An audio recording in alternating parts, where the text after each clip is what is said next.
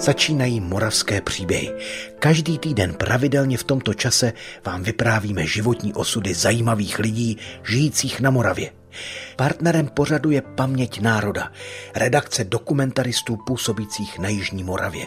Díky nim vzniká unikátní archiv vzpomínek pamětníků, ze kterého čerpáme. Jmenuji se Roman Freud, narodil jsem 15. srpna 1935 v Brně. Dnes se s námi podělí o své vzpomínky člověk, který přišel na svět jako syn německé matky a českého otce.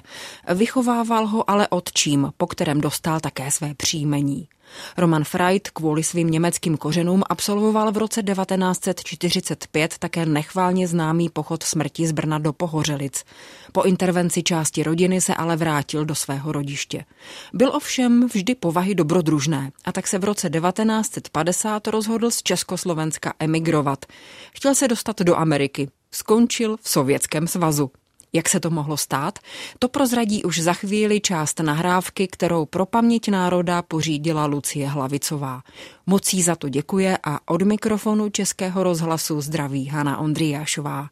Pojďme ale do vzpomínaného roku 1950 za tehdy 15-letým Romanem Frajtem, který se snažil přes Polsko dostat do Německa. Při nelegálním pokusu byl ale chycen.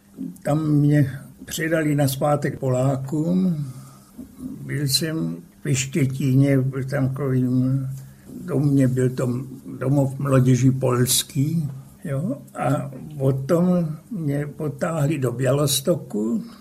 Já jsem se bál dostat dom, jako do Česka, protože měl jsem špundus, jak se říká, z frajta, že jsem utekl, že jsem jim udělal nějaký starosti. Tak jsem neřekl, že se jmenuji Frajt, ale vzpomněl jsem si na svého kamaráda z dětství, který se jmenoval Novák. Tak jsem řekl, že se jmenuji Roman Novák. A on já jsem od někud z Ruska, hotovo. No, tak mě dali jméno Roman Konstantinovič Novák. Od někud z Ruska, tak odkaď. Já pamatuju tak pod Černého moře někdy.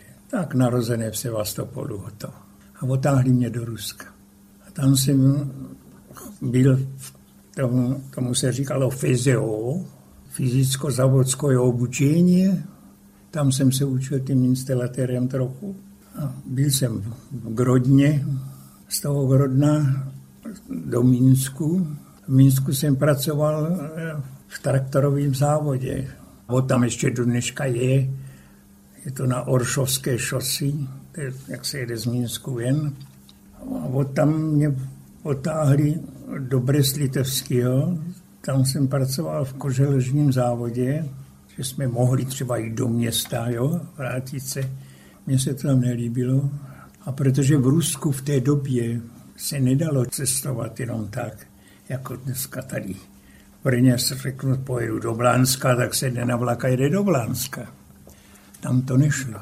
Tam musel mít od rajkomu puťovku, jako doporučení a povolení, že může z jednoho okresu do druhého. No, tak já jsem se na Černo dostal přes celou Ukrajinu až na Podkarpatskou Rus.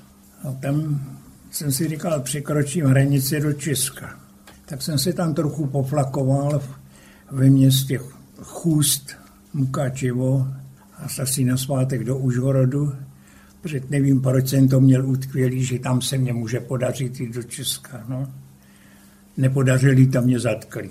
A byl jsem tam ve věznici Užhorodské, který tenkrát, aspoň později jsem se dověděl, když, už když jsem tam byl, že tu věznici postavili Češi, nějaký český inženýr, který tam mají takhle skončil.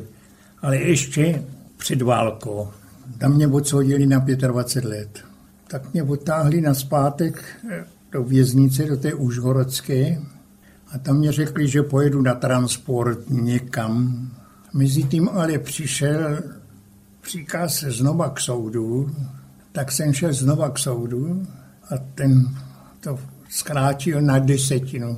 Snížil z 25 na 2,5 roku, protože se to někomu zdálo asi trochu moc pofiderní, že by kluk mohl dělat špionáž pro někoho, nebo tam otáhli. Prvně do Charkova, tam jsem byl asi měsíc v té charkovské pevnosti, z toho, oni tomu říkali Pěre Sílka, kde se posílalo z jedné věznice do druhé.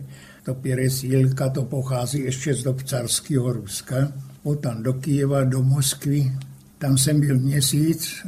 Až později jsem se dověděl, že to byla pověstná moskevská věznice, které říkali Taganka.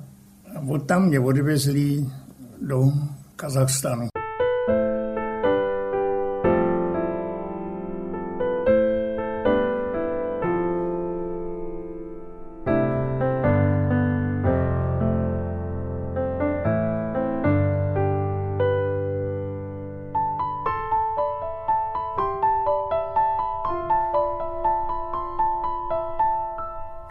Transporty byly hrozný. To byl nákladní vagón, prostředku díra vysekaná, kus hadru takhle, aby na vás nikdo neviděl, když jste šel na velkou nebo na malo. V tom Kazastanu, tam to bylo dost blbý, jak se říká, ve dne 30 teplo, v noci 10 zima. Tam jsem se skamarádil s jedným Rusem. On měl nějakýho příbuzného na nějakým rajkomu nebo na něčím. A tak jednoho dne mě říká, my se budeme muset asi rozloučit. Já odsaď jedu pryč, já jsem si to zařídil, matka to udělala, on měl nějaký strýca někde. No já povím, je, to je škoda, já tady budu sám a on pál, nebudeš, počkej, nebudeš. Tak psal matce, nebo jak to bylo, ona pak za ním přijela na návštěvu. No a on matce řekl, že nepojede z Kazachstanu pryč, jedině když pojedu já s ním. Tak ona zase Rusku tam to bylo ruka ruku mě asi, nebo jak, nevím z jakých účelů. A otáhli mě do Archangelsku, to byl na pobřeží Bílého moře. Tam jsme pracovali oba dva v tom rybářském závodě na výrobu konzerv. Dělali tam konzerv z těch ryb všelijakých a nakládali tam ryby takový šproty, kdo si v solí to dávali, oni tomu se říkalo kamsa, těm rybám. My jsme si je brali, máčeli jsme to ve vodě, tu sůl z toho dostali ven, pak jsme to napichovali na dráty a udili. Ty byly dobrý, to jste mohla sněst kromě ocasu a hlavy všechno. Bylo to dobrý. No a jednoho dne, protože v Rusku se to tak dělo, aby si člověk nemohl skamarádit s, s vedením, s nějakýma těma dozorcama, anebo spolčit se tam s jinýma vězněma, tak přemysťovali. Tak z toho Kazachstanu mě odvezli do Nižního Tagilu. V té době uplynuli od odchodu Romana Frajta z Československa už asi tři roky. Hledala ho matka i další příbuzní, včetně těch z Německa. Nepomohl ale ani Červený kříž. Sověti prý popřeli, že by se Roman Frajt na jejich území nacházel. Vyjasnila se ale vymyšlená historka s údajným rodištěm v Sevastopolu a ruským původem.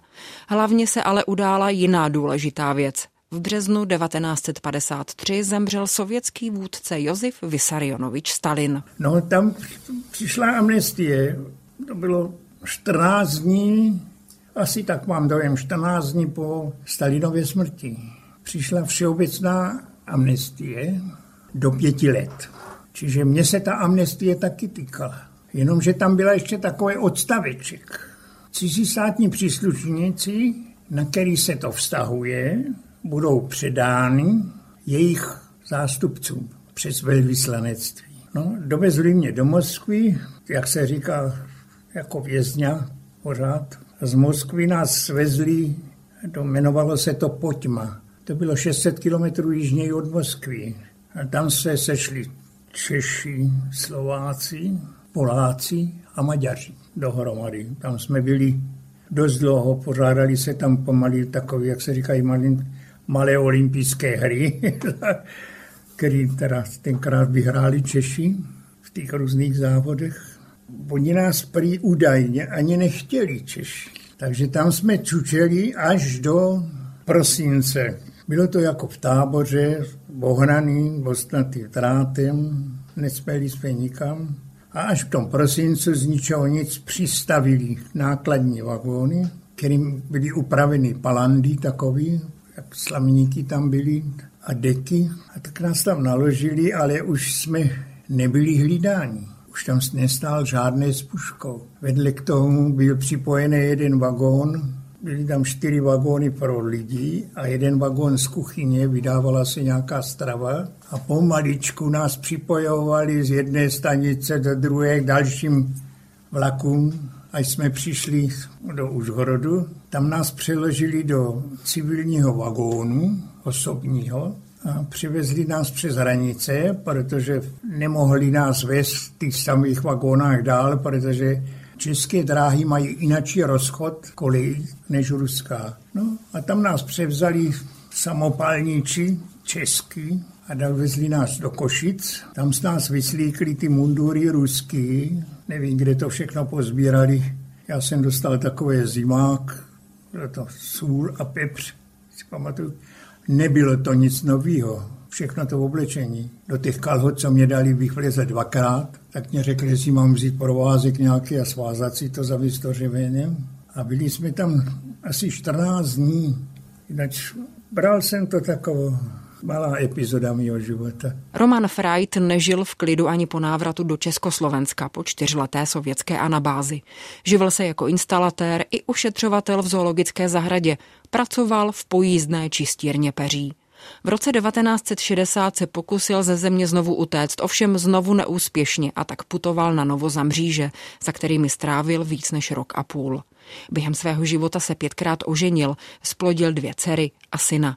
České občanství definitivně získal až v roce 2006. Milí posluchači, jak víte, příběhy čerpáme z rozsáhlého archivu Paměť národa. A ta má své srdce i na Jižní Moravě. Pobočka Paměti národa sídlí i v Brně. Sledujte na webu a sociálních sítích Brněnský institut paměti národa. Navštivte ho a podpořte. Přijměte naše pozvání do klubu Přátel paměti národa. Díky vám zdokumentujeme paměť Moravy. Vše najdete na webu paměťnároda.cz. Děkujeme.